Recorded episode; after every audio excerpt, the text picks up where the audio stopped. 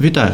Ви слухаєте Андросов Jokes, подкаст, у якому я, Валентин Андросов, запрошую в гості людей, яким є що розповісти світу, і яких варто почути кожному. Мій гість сьогодні Алісь Плотка, білоруський поет, перекладач, лідер музично-поетичних проєктів СОЖ та Пайсан, популяризатор авторів покоління розстріляного відродження у Білорусі.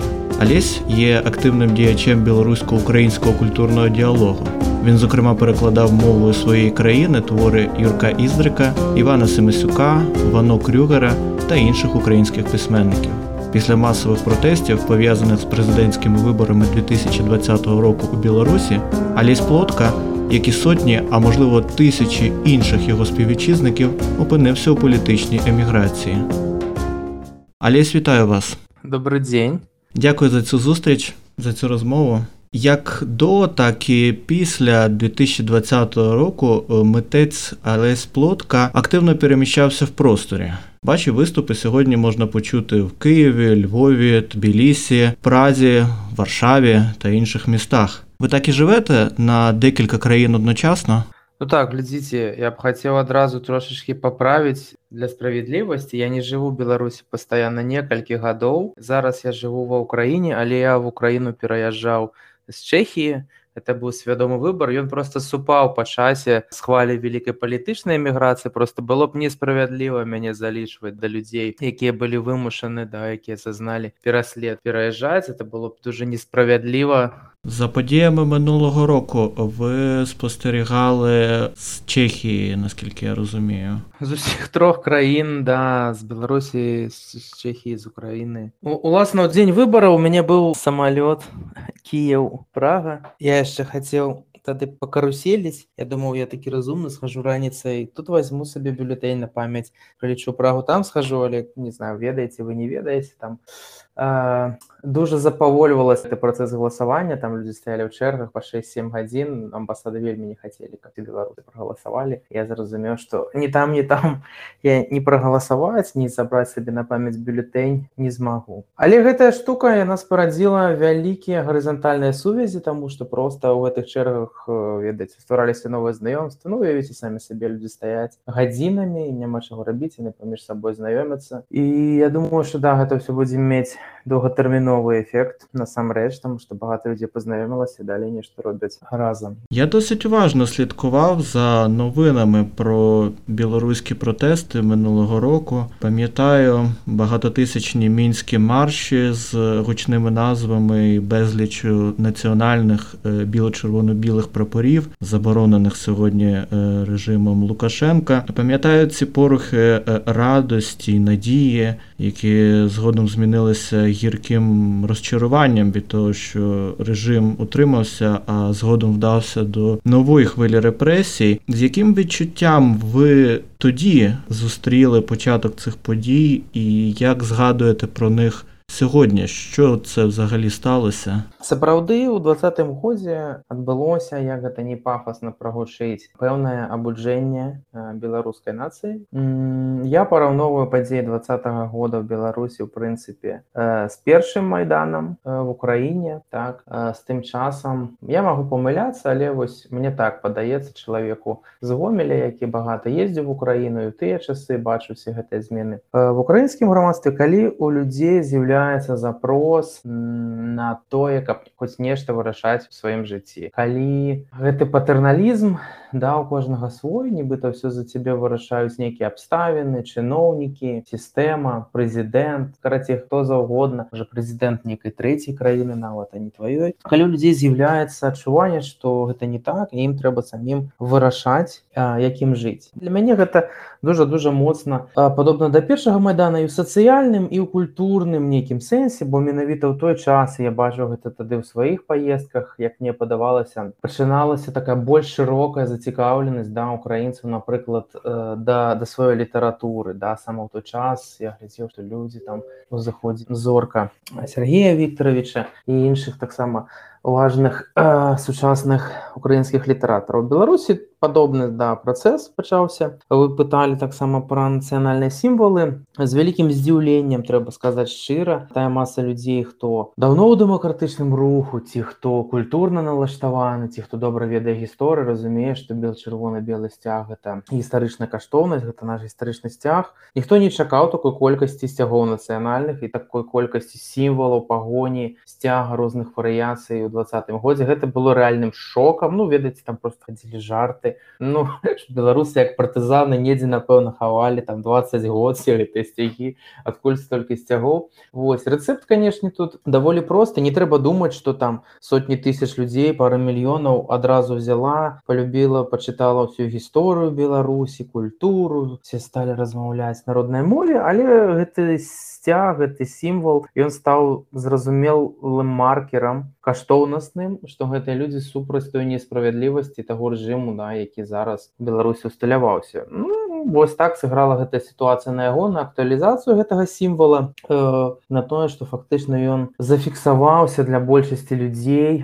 як сімвал праўды і справядлівасці. І далейшага нека прабачце за пафас таксама. Змаганне. Адчуванне тады і цяпер я працягваю адказваць пункт за пунктам да на ваше запытанне зараз вельмі цяжкі час. Ідуць рэпрэсіі ідзе зачыстка. Гэта падобна дужа на тридцатые годы з той розніцай канешне што ёсць у нас тэхналогіі і што ўсе злачынствы фіксуюцца. Вельмі шмат зараз ці такая інфармацыйная напэўна можна сказаць да супрацьстаяння грамадства вельмі канкрэтна калашмаціць прычым все грамадства тому что не адна з частак беларускага грамадства я б не хацеў называць іх бакамі а все-таки хацеў бы называць все ж часткамі грамадства бо так ці інакш гэта часткі адной нацыі якім трэба будзе неяк жыць ва ўмоўным заўтра. Пакуль іх всіх нас усіх вельмі моцна калашмаціць няма ладу унутры органаў. Яны застрашваюць людзей людзі баяцца людзі хаваюцца але все роўно всегда про гэта думаюць гэта варыцца. Я скажу таксама рэч Мачыма насколькі ж банальную але настолькі і праўдзівую. Я ў сярэдніх годах я ведаю як там у нулявыя аб'ектыўна вакол мяне што грамадства казала да. І гэта праўда што 95 годзе спандар лукашенко перамог на выбарах. Ну людзі прагаласавалі гэта гістарычная праўда. І доўга гэтая падтрымка атрымалася ў грамадстве ты ведаў у сям'і у гасцях у транспарце што людзі кажуць. Сапраўды можа гэта падтрымка не была праактыўная гэта была можа згода моклівай бальшыні якой пофігу якая субтыльная але не было моманту масава незадаволена цяпер гэты момант адбыўся і людзі побачылі што большасці не падабаецца то як мы жывем то як жывуць беларусы то натуральна гэта будзе мець нейкі метафізічны выхад. Ось хоць зараз да гагі закручаныя вельмі шчыльна але гэта энергія і гэта разуменне да. Калі большасць побачыла што яна большасць гэта не тое што можна сцерці з памяці. Можна катаваць людзей можна біць людзей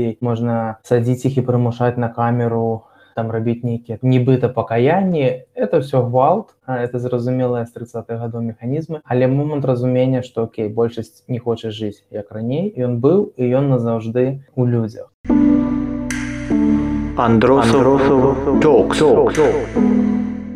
Вірш, який ви виклали в себе на сторінці в Фейсбуці до першої річниці протестів, має заголовок Future Perfect Continuous майбутнє досконале тривале. Разом з тим, альбом 2021 року від проєкту Байсан отримав назву Смерть білоруська, і це досить смутне, похмуре художнє висловлювання. Як ви гадаєте, темні часи для Білорусі вони надовго? Ну бачыце я не ля прарок канешне але я ведаю дакладна што ніякія часы не бываюць назаўжды а, гэта форма да future perfect continuous вельмі добры лад у англійскай мове. Гэта ўнутраная надзея так і прачуванне таго што неадкладна будзе ва ўмоўным заўтра. Ну слухайте гэта такая псіхалагічная рэч. На што абаперціся сёння каб не згубіць розум і на якія арыентыры унутры сябе а што ты можаш абаперціся што можа трымаць сябе з іншага боку. Вельмі хочацца жыць прачування Мачыма і гэта таксама нармальны механізм калі ты не можаш сказаць дакладна бо я вам не магу сказаць дакладна ці надоўга цяжкія часы. Ну, ведаеце про гэта вельмі любяць сказаць палітолагі яны кожны там дзень месяц год нешта кажуць. Ну але такая задача такая праца рабіць прагнозы. У мяне такой задачы няма. Мне задача свае глузды як бы не згубіць і выказацца наперш для сябе. Калі гэта адгукаецца ў людзях то добра. То вось я жыву таким ну прачуваннем заўтра А в чому секрет? В чому секрет того, щоб утримати баланс між цими двома відчуттями? Мне падаецца, што кожную хвіліну да ты мусіш рабіць хаця б нешта добрае. Гэта параўнаннем будзе шмат для каго балючым. Я я не ўзгадаю аўтара гэтай думкі ведаеце про тое як напрыклад э, не згубіць глузды у турме ў зняволенні калі ты сядзіш так чалавек мусіць кантраляваць хаця б тое што ён можа кантраляваць рабіць нейкія асэнсаваныя рухі. Ну там банальна чалавек апісвае сітуацыю калі ты сидзіш у камеры ты можаш зрабіць выбор Окей левой там ці правой рукой ты сёння будзеш чысціць зубы. І гэта вельмі важна каб ты адчуваў цвяроза прастору таго што ты ўсё яшчэ можаш зрабіць. Зноў таки я дуже добра разумею что багата хто з украінцаў асабліва якіх я чытаю там у фейсбуку скажа что это такая паражэнческая логіка да і светаўспрымання я в прынцыпе да всіх гэтых каментараў ставлюся добра калі багата каму з украінцаў фейсбуку хочацца сказаць что беларусы все робяць неправільна а мы украінцы правильно ну супер я просто рады калі для вас Беларусь гэта такая ролевая модель камусь гэта дапамагае сказаць Боже мы такія правильныя мы все так класна зрабілі зрабілі А вось выняў дахі так не трэба я стаўлюся да гэтага спакойна па-біблейску калі так трэба людзям самасцвярджацца Окей. Калі ласка. Для мяне гэта ў тым што я магу працягваць і буду працягваць рабіць тое чым я займаюся. Хай гэта чарговы раз праца на будучыню на гэтай умоўнае заўтра этого можна смяяться тыпу падаюць блин да якое заўтра? А што заўтра? Калі няма ніякага сёння? Ну я магу адказаць хіба наадварот калі я як багата хто як мы все зараз даў па няверцарскі даныя я не зусім магу зразумець што ёсць сёння то што я магу тады зрабіць акрамя э, некай працы на будучыню да некага хатняга задання. Ну я для сябе так хіба вырашаю ў галаве як існаваць і што рабіць Вось а смерць беларуская так это альбом створаны у супрацы з артыстам электронным франціш это яго ў прынцыпе такая была рыторыка называется альбом менавіта так бо адзін час такі паблік я называўся смерць беларус беларускай там сабраныя сапраўды даволі змрочныя тэксты і мы вырашылі зафіксаваць гэты тэрмін смерць беларуская у гэтым. І тут ведаеце ёсць шмат парадаксальных рэчаў якія з намі адбываюцца калі мы жывем староемся больш дарослымі. І я не дужа правых поглядаў скажем так чалавек але чым больш жывеш ты можаш взять напрыклад з хрысціянства можа ніяк з рэлігіі але як з маральнага імператыву багата якіх рэчаў і мы разумеем што Окей за кожнай смерцю ёсць пэўнае там у васкрасенне. Зноў таки да не зразумець мяне неправільна я не дужа пацыркоўлены чалавек але з вялікай павагай стаўлюся да рэлігіі зноў таки як да маральнага імператыву. Ну Окей у пэўным сэнсе мы перажываем зараз смерць але за ёй натуральна ёсць нейкае у васкрашэнне можа быць так. А сьогодні подорожуючи різними містами переміщаючись в різні країни. Ви відчуваєте себе амбасадором представником культурної дипломатії дыпламатіі беларусі хорошее вельмі пытанне у пэўным сэнсе напэўна так але я не хацеў бы каб гэта было нейкай шыльдай. Моя палітыка па жыцці яна вельмі простая да? Там дзе мяне спытаюць я адкажу і паспрабую патлумачыць. Вось вы да мяне звярнуліся мне прыемна з вами пагаварыць. Напэўна я выконваю гэтую функцыю. Мне падаецца вельмі важна тут зноў таки не спаймаць пэўны від такой зоркавай хваробы пэўнае месіянства і не пачаць думаць ну что добрый дзень я народны амбасада амбасадар беларускай культуры. Давайте я вам зараз расскажу у мяне няма такого ненатуральнага памкнення. Я думаю что ну гэта не зусім правильно калі Окей нехта запытае я адкажу что я думаю мы поговорым Вось як з вами мне падаецца что гэта вельмі таксама тонкі маральны імператыў. В этом сэнсе сапраўды пісьменнікам прасцей бы зараз ёсць пэўная частка да цечаў культуры якая з'ехала я на гэтую функцыю так ці інакш выконвае з рознай ступеней самаўсведамлення і самакрытыкі то я я б дакладна не хацеў бы станавіцца прафесійным амбасадарам ну нефармальным да я не пра працу в амбасадзе беларусі ў свеце бо гэта мне падаецца ну, як сказаць трошку фанаберыста ці што я сваю ролю не бачу. Але так у штодзённых стасунках камунікацыях канешне гэта адбываецца. Адбываецца мы размаўляем з украінскімі калегамі да бо ёсць багата рэчаў якія просто мы ў адным насамрэч не разумеем. Думаем што разумеем насамрэч не разумеем то пэўным сэнсе так мы все такія птушки ты дыпламаты Я думаю что гэта добра тому что час няпросты. Таксама уяўленне пра Беларусь у свеце просто шторазу на міжнародных нейкіх будучы івентах ці падзеях я думаю дуже важно не забываць про тое что все-таки адбываецца дома да? Про тое что сядзяць людзі вельмі розныя не забываць зняволеных поэту ну і казаць про іх. Ну зноў таки ці кожны паэт літаратор ён вырашае гэта для сябе сам там дзе я патрэбна як амбасадар добра я буду амбасадар дзе не патрэбна я не буду сябе як бы прапаноўваць А вы відчуваєте саме зараз цей інтерес до білоруської тематики, до актуальних подій у Білорусі в сусідніх країнах у світі?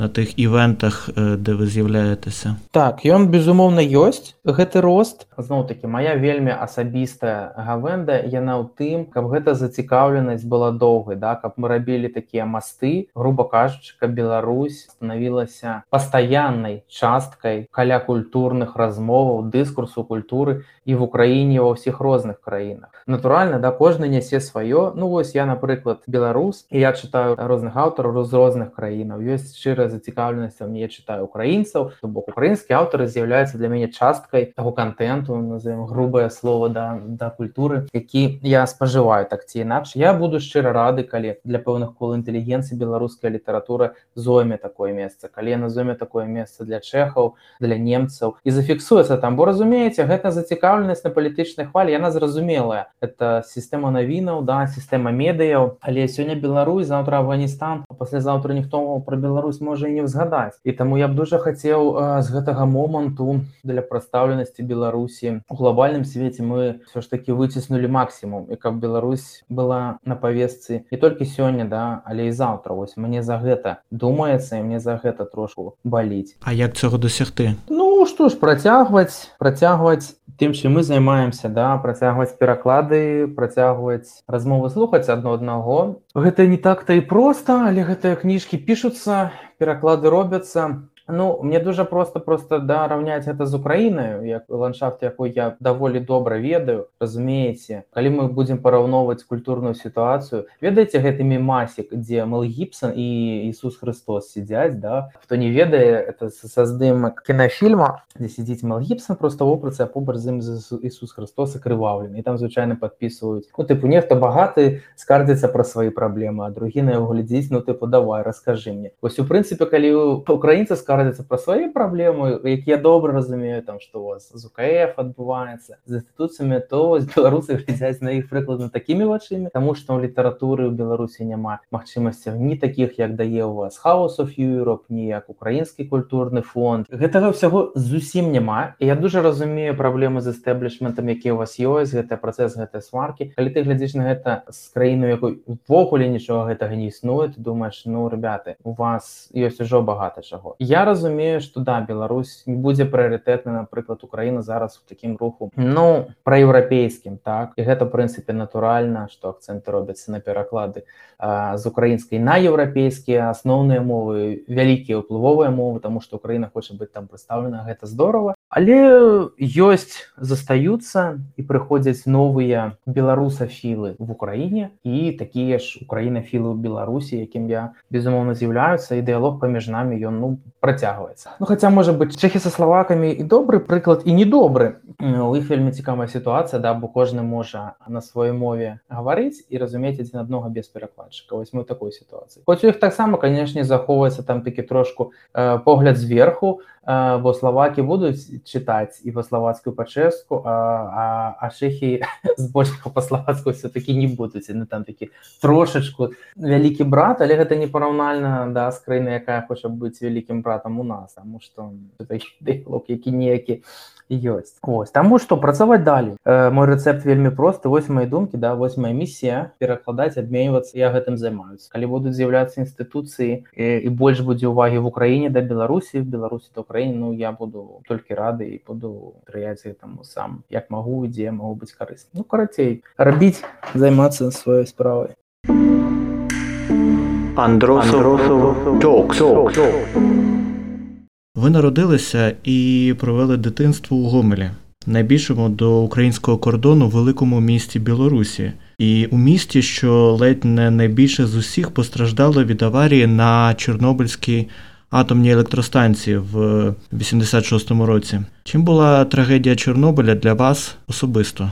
Разумееце, я застаў Чарнобыль у зусім дзіцячым узросце і я не асэнсоўваў Чарнобыль, таму што я быў проста ў несвядомым узросце, каб яго асэнсоўваць. Асэнсаванне чарнобыльскай трагедыі яно ўжо прыйшло пазней. І з ім таксама ведаеце звязана можа быць шмат парадоксаў у далейшым жыцці маім прыватным. Па-першае, тут будзе такое у лапках слова дзякуючы да, Чарнобылю было даволі багата розных праграмаў да для дзяцей ну я вось чарнобыльскі дзіцёнак адзін з дзяцей праграма абмену калі людзі з краінаў захаду на пэўны час запрашалі да сябе дзяцей я ведаю в Украіне такія праграмы таксама былі і гэта дужа дужа паўплывала на светапогляд разумееце я паспеў яшчэ паляцець нават у злучаныя штаты Амерыкі это была першая вандроўка ну глядзіце ёсць трама ёсць праблема ёсць трагедыя я не магу гэтага змяніць А я разумею што маё жыццё напэўна будзе троху карацейшым там чым магло быць.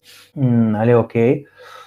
Гэта ўжо факт і все что здаралася пазней мела дужа дужа моцнае такое метафізічна для мяне значэнне напрыклад візіт да злучаныя штаты Амерыкі быў для мяне кому мне было 11 гадоў ты ляціш у сан-франциско праводзіш там 45 ён багата пазней я для сябе сфармуляваў што ж мне гэта дало? Да насамрэч дало тое что мои бацькі як багата у каго у дзяцей позняга савецкага перыяду бацькі былі ў разводзе да але ў нашым познесавецкім і маладым беларускім жыцці жыцці гэта вся тэма сямейных стасункаў разводаў яна была вельмі непрагаворанай вельмі траўматычнай так я думаю ніхто не стане з гэтым спрачацца я не аматар ведаеце віктымізацыі ўсяго што толькі ёсць навокал але ну гэта рэальна так да. Мы пакаленне дзяцей да першага пакалення разводаў якое яшчэ не не мела гэта неяк нармалёва прагаворваць і тады візіт в Амерыку да мне дужа багата тому что для амерыканцаў гэта ўсё ўжо было як бы адпрацавана прагаворана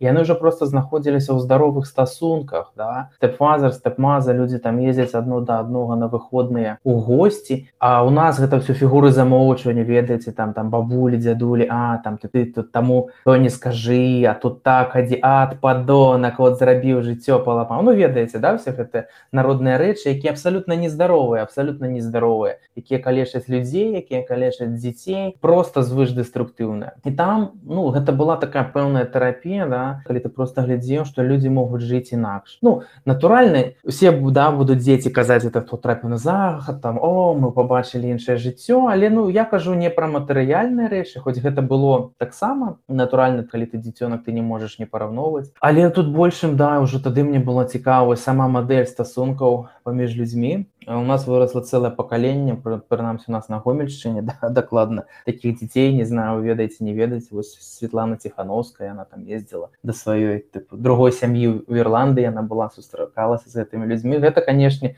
раскрывала вочы ну уявіце сабе 90 годы ты дзіцёнак я з звычайнай сям'і савецкіх інжынераў у нас толькі вілла была под гомелем да не было вілла у італіях ці швейцарыях і ты можаш так трошку паглядзець на свет. Вось такая штука штука з гэтым чырнобылем то бок мне мне падабаецца выцягваць з гэтай праблемнай тэмы з гэтай траўмы хаця б нешта карыснае да для сябе не забываючы пра яе але і не станавіцца рупарам прапаганды такой пэўнай віктымнай культуры. Ай божачкі як, якія ж мы все бедныя несчасныя ну што ж было было Окей. А трэба выцягнуць з гэтага нейкі карысны досвід раз ужо так адбылося А що ще запам'яталося з тих перших років е, життя у місті у країні, що нібито позбувалося рис своєї радянськості, а з іншого боку поверталися в цей стан, особливо після президентських виборів 94-го року? Хорошае пытанне таксама кажу так ведаеце добрым і карысным шокам было для мяне троху пазней тады гэта яшчэ было больш-менш нармальна было прынцыпе паехаць у Расію і паглядзець як там яны жывуць і зразумець чаму беларусы гэта не рускія да нават у рускамоўным асяродку вось гэта разуменне таго як людзі мысляць сапраўды такой моцнай дэкларацыі моцнага наратыву пра нацыянальнага у беларусі прынцыпе пасля 90 ну ён можа быць трошку быў до 95 -го года але ён не паспеў разгарнуцца як у краіне все равно это былі такія першыя крокі але да ёсць тое что ты вось можаш бачыць у штодзённым жыцці людзей да разумець чаму Беларусь это Беларусь беларус гэта беларус а не не Россия. То канешне гэта найперш стасункі паміж людзьмі то як яны выбудоўваюцца Ну і тут які з прыкладам захадам я чаму памянуў да расійскую федэрацыю тому что ну ты пакуль не побачыш як камунікуюць паміж сабой амерыканцы ты не можешь зразумець чаму да чаму ты не такі у чым адрозненне. Тое самае з рускімі тое самае напрыклад некаторыя рысы там адрознення паміж беларусамі украінцамі якія толькі цяпер праз паў жыцця в прынцыпе паездак сюды я для сябе сфарміраваў тое что вы кранули наконт гомеля і блізкасці да ўкраіны канешне так это даволі гомельская гісторыя і трэба разумець это такі вельмі моцны рэгіянальны кантэкст як сказаць як мы жылі да нулевыя гомель роўна паміж менскам і Киевом ну толькі што мяжа і тады для нас напрыклад у нулявыя Менск э, быў горадам куды трэба ездзіць за візай а Кіев быў э, горадам куда куды мы ездзілі тусавацца адкуль прынцыпе з'явіліся все гэтыя стасункі з маімі знаёмымі украінцамі з кім мы там адно аднаму кніжкі перадавалі некая мясцовы алкаголь ну выйшоў такі нармальны натуральны абмен да просто э, прадуктамі культуры і, і спажывання ездзілі ў госці гэтыя стасункі працягваюцца. Гомель конечно ён гістарычна дужа блізкі да Киева тут можна трошку капнуць гісторыю так было яшчэ там за царскім часам А калі капнуць яшчэ глыбей то натуральна гэта ўсё шло паўз рэкі. Праз тое што сош гэта прыток няправе вся гэтая тэрыторыя была подвязана сюды чаму як бы і хмельніцкі дахадзіў да таго мяшчыны раней чаму уласна пры цары напрыклад у 1910 годзе у гомелі з'явіўся футбол першым у беларусі іх прывезлі яго адкуль Окей гэта гістарычны факт. Его прывёз кіеўскі банкір натуральна і ўжо потым а, і ў саюзе захоўваліся гэтыя такія прамыя стасункі зноў такі гэта прыемна можа быць чуць украінцам але трэба з гэтай тэмай быць акуратным да каб мы а, любу любы такі лакальны гонар не станавіўся сепаратным сепаратысцкім нейкім рухам сапраўды у гомельскіх людзей багата лакальнай самаідэнтыфікацыі такого пэўнага гонару з чым я лічу трэба быць акуратным. Мы вельмі любім свой край але гэта безумоўна частка беларусі. Ну не ведаю як харкаў да ну, можа быть нешта такое Вам подобається моя розмова з Алісім Плоткою? Трохи далі ми ще поговоримо про те, як змінюється ставлення до жінки в сучасній Білорусі, яких білоруських авторів варто вже сьогодні перекласти українською, а також про реалії повсякденного життя в наших країнах, які важко перекласти зрозумілою для іноземців мовою. Якщо теми, про які я згадав, цікаві вам, скоріше за все, десь поряд у всесвіті існують люди, яким вони теж можуть бути цікавими. Допоможіть цим людям познайомитися з подкастом Androsov Talks, зробивши репост цього епізоду в соціальних мережах. Щоб не пропускати вихід нових епізодів, підпишіться на нас у Facebook або Telegram. І не забувайте про те, що кожен незалежний проєкт потребує підтримки гривнею, доларом або принаймні горнятком файної кави. Підтримати Androsov Talks ви зможете за посиланням на наш Patreon або сторінку на сайті coffee.com в описі до цього епізоду а ми рухаємося далі. Алєсю, свого часу ви запропонували е, символ вершниця як е, додаток чи антитезу до білоруського національного гербу пагоня, відомого з часів Великого князівства Литовського та відтвореного, зокрема, в гербі сучасної Литовської Республіки. А для чого знадобилася фемінізація пагоні і жіноче втілення зображеного на ній вершника? У вас добрая пам'ять. Так было 6 гадоў таму ведаеце я тады не прытрымліваўся яшчэ таких пра феміністычных поглядаў у сваім жыцці але весь той скандал які з гэтым адбыўся ён мяне да гэтага так трошечку падштурхнуў можна сказаць насамрэч гісторыя у пачатку сваім была даволі простая. Я просто шукаў ідэю вокладкі для сваёй першай кнігі за гэтым выказваннем не стаяла першапачаткова вялікіх нейкіх мэтаў ці то дэсакралізатарскіх як назвалі тады гэта беларускія кансерватары ці нейкіх наватарскіх. Гэта было прынцыпе на ўзроўні на ўзроўні звычайнага сучаснага постмадэрновага асэнсавання любога сімвала які ў прынцыпе ёсць так далей да распачаўся вялікі вэрхал на нас хацелі падаць нават у суд што было для мяне дзіўна і нават дзіка Таму што безумоўна ніякая варыяцыя сучасная яна ніякім чынам не можа пагражаць да і, і знущатыся по-украінскі чагосьці гістарычнага. Пагоня гэта пагоня да разумееце там трызуб гэта трызуб і ён заўжды застаецца трызубам. Ты можаш намаляваць колькі заўгоднымі масікаў ці адаптацый але у гэтым няма канфлікта. Там была доўгая такая гісторыя у свой час у 91 годзе яўген кулік беларускі мастак зафіксаваў на той момант дзяржаўны гер беларусі пагоня то бок вось ён атрымаў увасабленне гэта герб які мы бралі ўласна за аснову просто там мужчыну замянілі на жанчыну. Господи што можа быць прасцей і да тады там была просто гульня слова ў вершніца мо што ёсць вершнік а это была вершніца і увасабленне нібыта музы. Можа быць даволі патрыархальны погляд але Окей у кожнага паэта я паэт мужчына ёсць свая некая муза свая вершніца гэта было для мяне просто увасабленне скандал нацыянальны ўжо разгарнуўся пазней калі другі мастак які дэклараваў што ён суаўтар гэтага эталона пагоні 91 -го году заявіў што ну гэта дэсакралізацыя святых сімвалаў ён збіраецца падаць на насу доўга там цягнуліся размовы і яны дацягнуліся да таго што выніку сестра Евгена куліка вось жанчына якая маўчала все гэтыя гады ведаеце такі глыбокі сімвал беларускай жанчыны якая нешта ведае і маўчыць. І вось яна ўпершыню за все гэтыя гады дала інтэрв'ю дзе расклала все по паліцах сказала что ну як то калі што толькі кулік ёсць аўтарам гэтага эталона гэты чалавек як бы пісаўся ў суаўтары а зараз просто хоча злавіць такі пэўны хайп на гэтай хвалі. Это было акурат перад днём волі 15 ці 16 -го года а у нас звычайна вельмі вялікі недахоп і інфанагодаў тады яшчэ быў. І канешне гэта яго заяўленне падаць на нас суд яно трапіла ў медый Вось трэба сказаць што да пасля і раз гадоў 5 гэта ідэя не ўспрымаецца ўжо так негатыўна я б сказаў гэта стала нармальнай часткай дыскурса. Хіба разуменнем таго што любая варыяцыя гістарычных сімвалаў яна неяк не аспрэчвае а толькі працуе на, на карысць і на ўмацаванне таго што у нас ёсць пэўныя гістарычныя сімвалы ёсць пэўны гістарычны грунт. Ну можа быть такая у пэўная рэактывацыя пагоні якая заўжды пагоніцца станецца. Вось і все рабіліся цішоткі былі малюнкі выходзілі людзі. Ну і потым канешне тое што адбылося ўжо двадцатым годзе з тым якое месца жанчыны занялі ў беларускім грамадстве мне было прыемна ну як любому творцу. Такі не хочацца ведаеце лавіць параною і гуляцца ў прарока кожны раз у сваім жыцці казаць Ага я зараз прадкажу як яно будзе але безумоўна табе прыемна калі нешта што ты стварыў яно метафізічна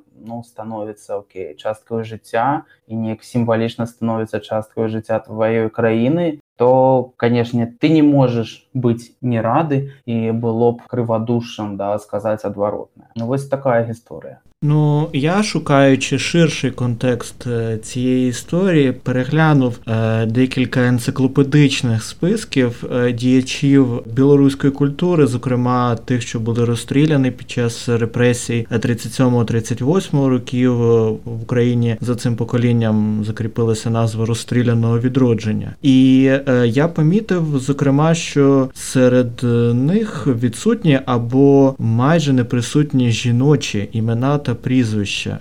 Можна сказати, що маскулінність це якась прикметна риса білоруського культурного коду, принаймні його якогось традиційного прочитання. Ну, я думаю, не больш чым любога еўрапейскага і ўсходнееўрапейскага ці не так калі мы паглядзім на асноўных Пісьменнікаў Украіны да хто ствараў канон колькі будзе там жанчын. Декілька є у нас є Леся Українка Лена Костенко Оксана Забушка Ну да зноў таки паглядзім на процент гэтых імёнаў і канешне ён будзе не на карысць жанчынаў. Тое самае прыкладна ў Беларусі. Я вялікі як сказаць спадвіжнік напрыклад вяртання імені паэткі Евгений фляумбаум. Прынцыпе выходзіла ў беларусі кніжка называлася яна бліскавіцы там была сабраная ўласна жаночая паэзія двадцатых тридцатых гадоў. Але трэба сказаць что там безумоўна э, ну ёсць Евгения фляумбаум і ёсць все астатнія.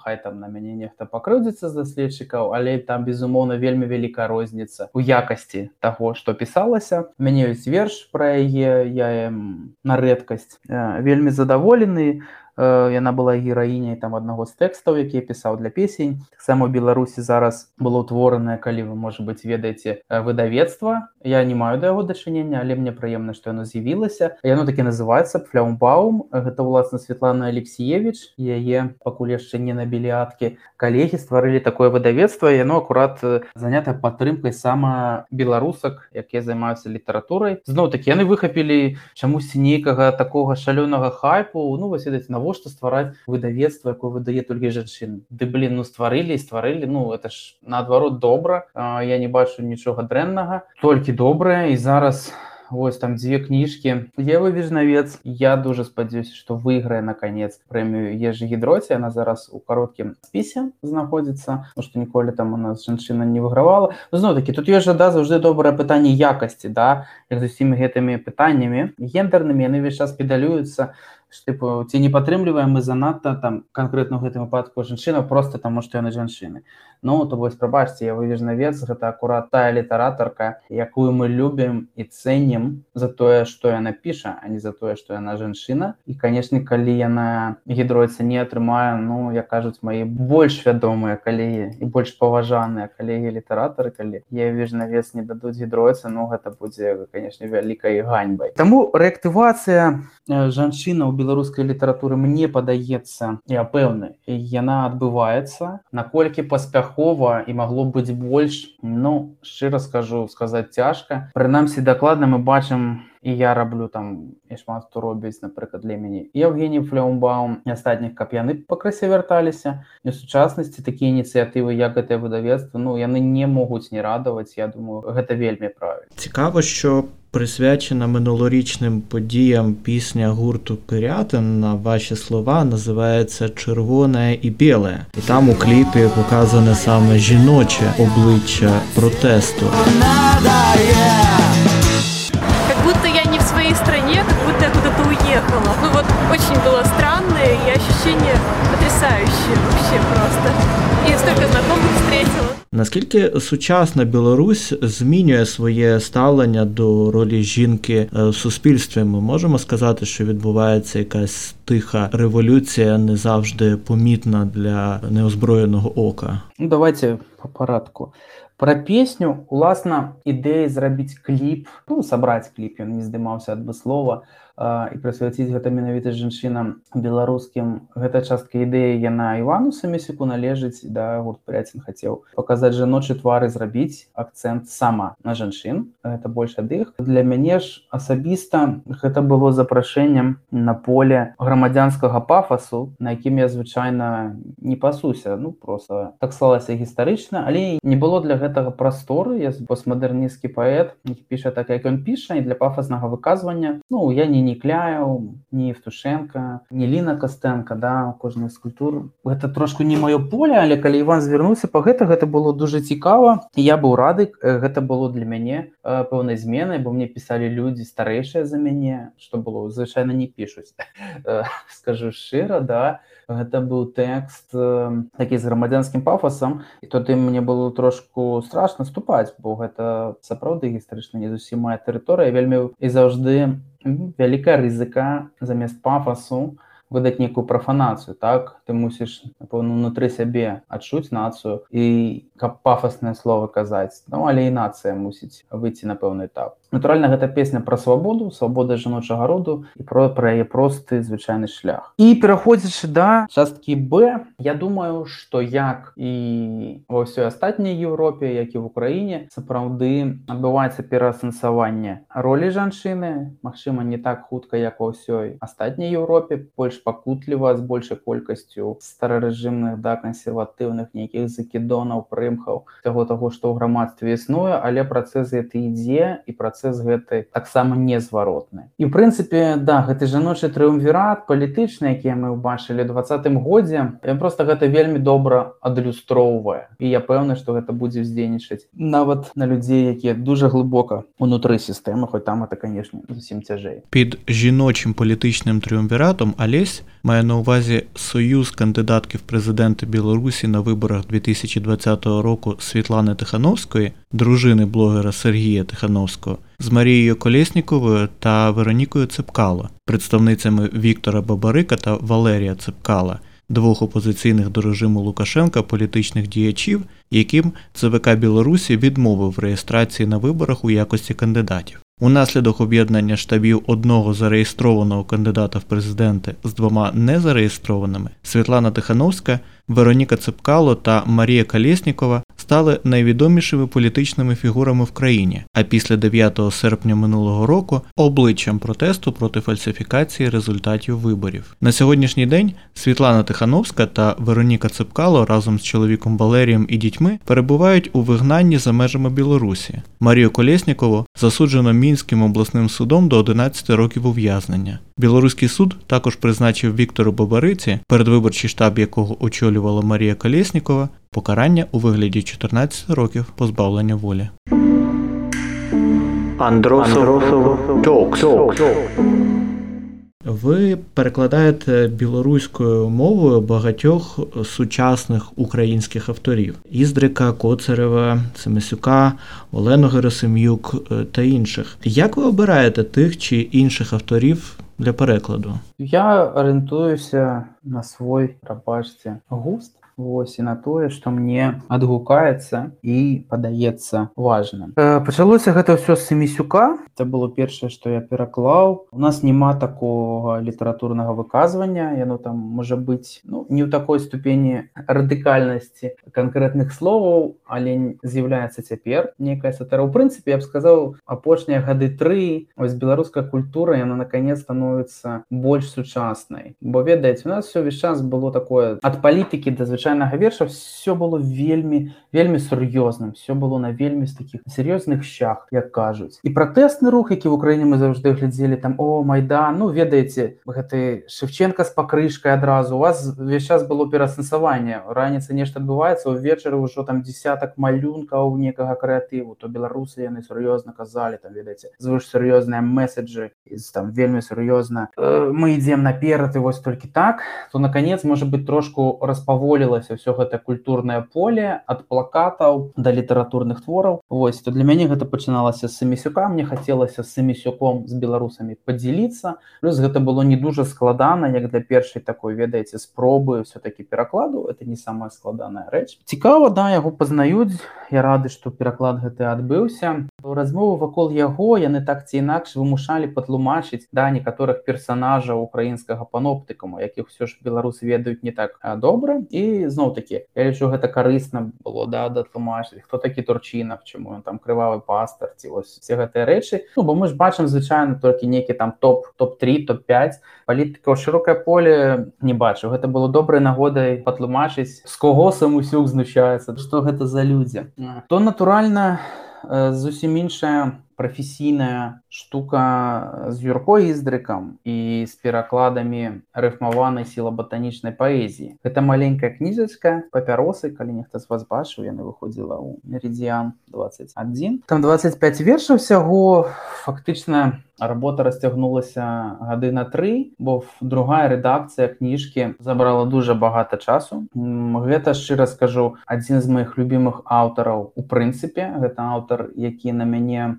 дужа моцна паўплываў асабліва гэта было у перыяд ну хіба 12 працяжнік 16 17 гадоў просто для мяне творчасць іздрыка стала а маральнай падтрымкай нейкім адхланнем таким і б она показала як можна пісаць і выдавацца не азіраючыся на некаторыя фармальнасці і уласна вось ну зараз выйшла дзве кніжкі амаль адначасова а моя другая кніжка беларускіх вершаў якая называется лотос на асфальце так яна у Киеве выдадзена ў лютай справе в Украіне яна ёсць і пераклады іздрыка і там ёсць падзяка і на маёй кніжцы спадару іздрыку Таму што вось гэтая манера вершы укладаць не тэматычна а просто рэтраспектыўна як календар гэта ад яго. Таму што беларусі зноў-такі у нас все так зафіксавана ў галовах людзей нават самых нібыта недзяржаўных. Ведаеце калі ты яшчэ фармальна там не самы стары паэт то трэба выпускаць маленькія кніжачкі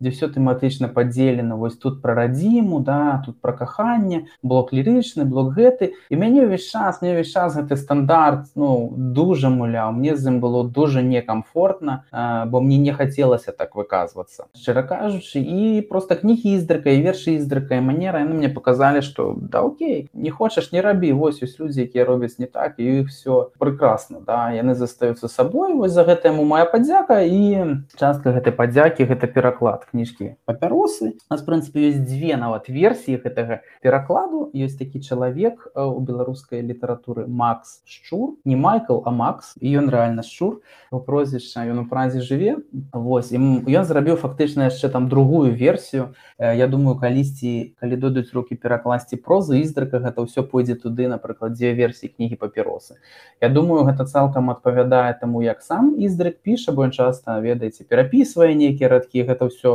такая льючаяся форма у беларусі гэта называется уже стогадовец такі тэрмін это цалкам адпавядае яго духу. Не было радасна ўзяцца і радасна зрабіць і зрабіць таксама дуже класную вокладку паша дарохіну прывітання калі калісьці пачуе тому что кніжка называется папяросы але в арыгінале там такая просто чорная з жоўтым вокладка у вас то мы взяли э, рэальны пачак бссраўскіх папіросаў 50-х гадоў э, да папіросаў Беларусь і з яго зрабілі такі косплей ну я просто ўжо эстэцтво ведаеце да на максімалках з тым что было зроблена з гэтай кніжкай восьось яна выйшла на ёсць в Украіне таксама яна ёсць на сайце лютай справы Вось такі вось рэспект любімого аўтару аднаму з любімых беларуская мова напэўна найближча славянська мова до української.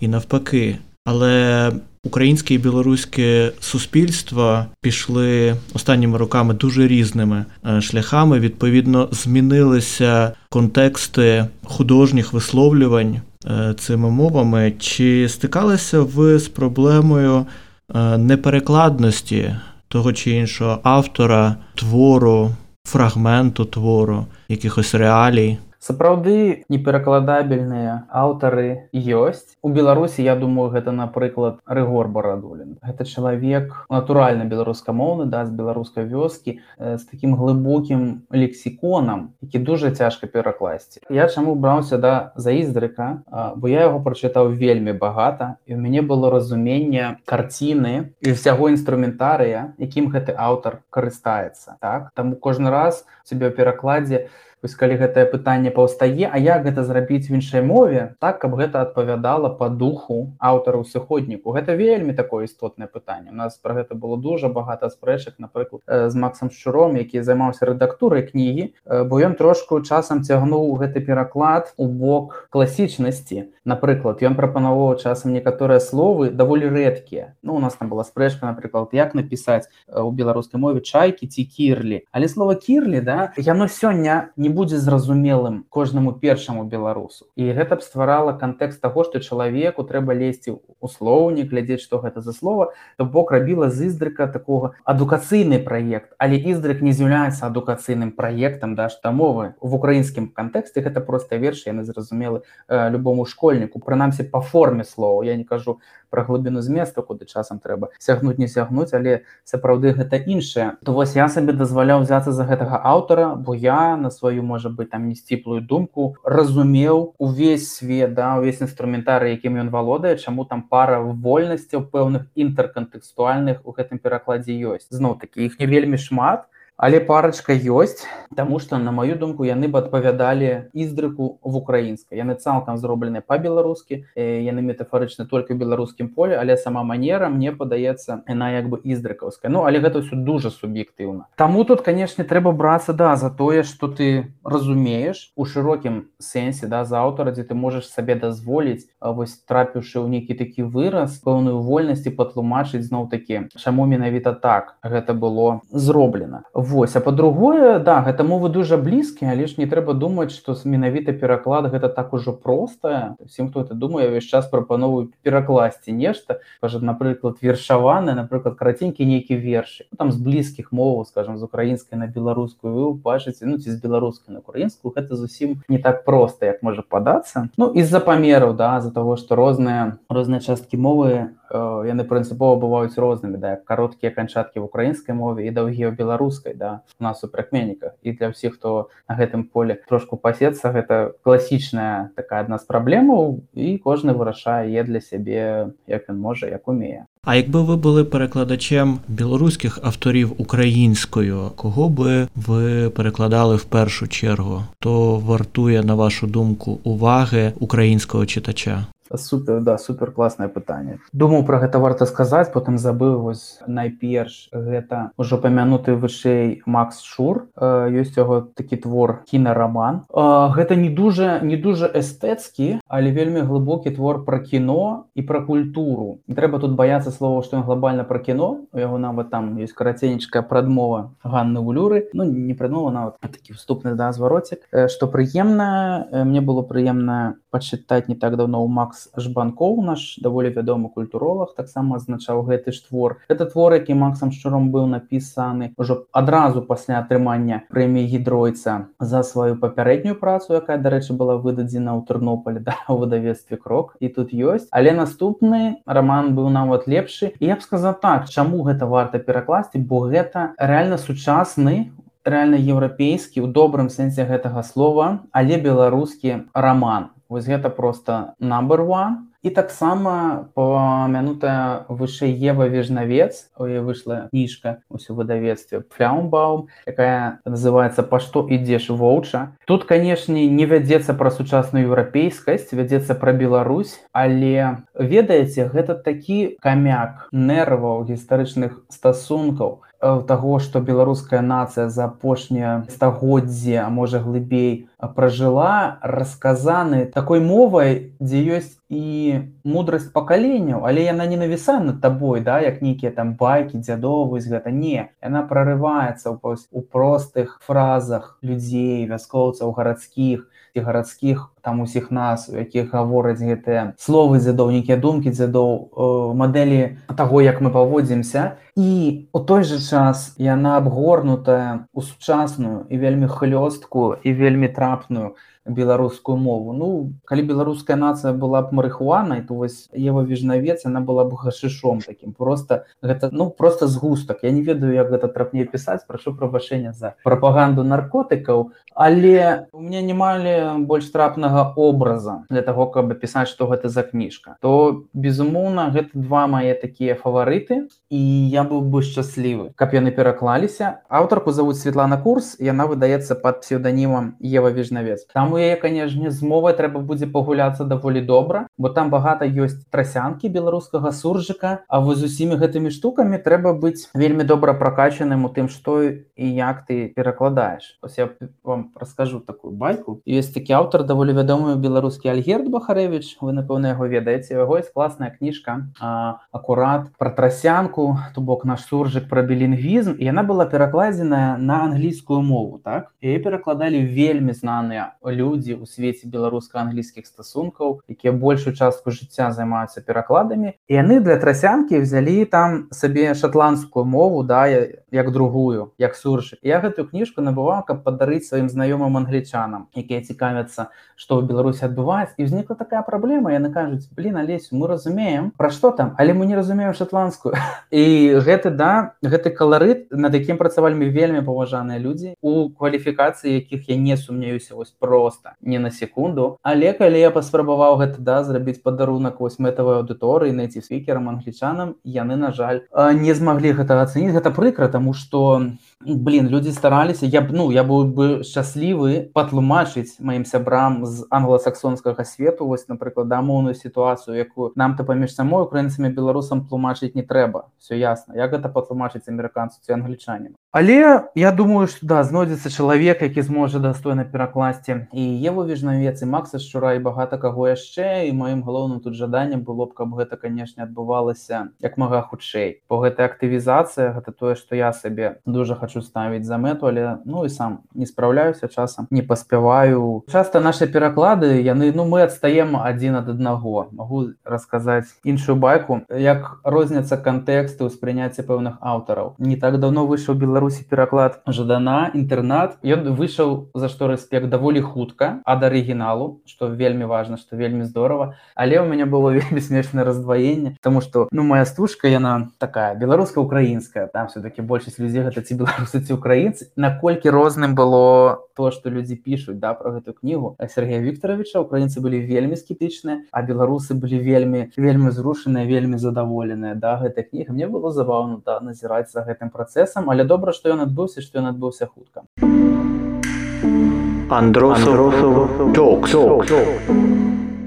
Наприкінці я завжди залишаю своє улюблене традиційне питання. Воно дуже просте. Краса врятує світ, краса перекладу, краса національного самоусвідомлення, краса любові до своєї справи. Канешне, канешне, Таму што ну, калі вы сумняецеся ў гэтым, то просто падумайце, А што яшчэ калі не яна, што яго ўратуе? Бабкі, танкі, я не думаю, Я думаю, што толькі краса. Я думаю, што гэта акурат э, адна з тых рэчаў, якую нельга набыць за грошы да. Гэта тое што табе дае натуральнае адхланне тое што робіць тваё жыццё сэнсоўным тое што надыхае цябе тое што цябе падтрымлівае калі табе вельмі пагана рэчы якія фармуюць сябе. Я думаю ну гэта гэта твой фундамент так? Мы ўсе живвем сваім штодзённым жыццём штодзённымі праблемамі але у нас усіх ёсць фундамент і вось это краса вы кажаце найперш я разумею пра красу культуры так пра прыгажосць культуры.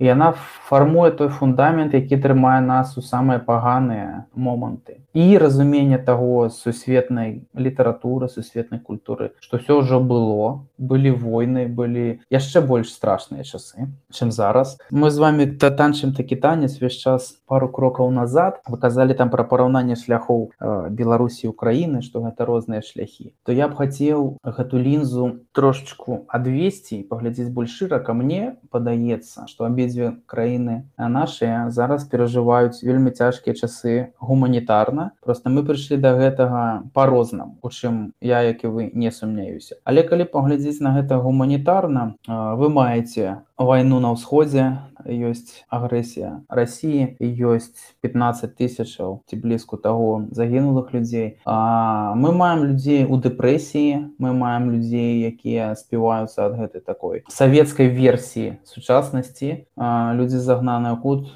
просто співаюцца сканчаюць жыццё самагубствам. З гуманітарнай кропкі гледжання да дзе няма нічога большага за чалавечае жыццё. Мы праходзім вельмі цяжкі перыяд просто кожны по-свойму то вось гэтая краса можа быць пра якую вядзецца ў тым вершы да про які вы згадалі что ж нам застанецца потом? Что нам застанецца заўтра что нам застанецца акрамя кахання адно да однага я не знаю. Я думаю что праўда толькі гэта і застанецца по намсе трэба неяк вылазнуцца блин з гэтага перажыць гэта ўсё і застацца людзьмі. Ось чаго я ўсім нам і жадаю. І думаю что вось менавіта краса і можа дапамагчы людзьмі застацца. Больш нічога не дапаможа У вас є зараз можливість звернутися безпосередньо до слухачів е, мого подкасту Andros of Jokes. Це можуть бути дуже різні люди, і направду я не завжди знаю, хто саме послухає той чи інший епізод подкасту. Але що ви можете сказати,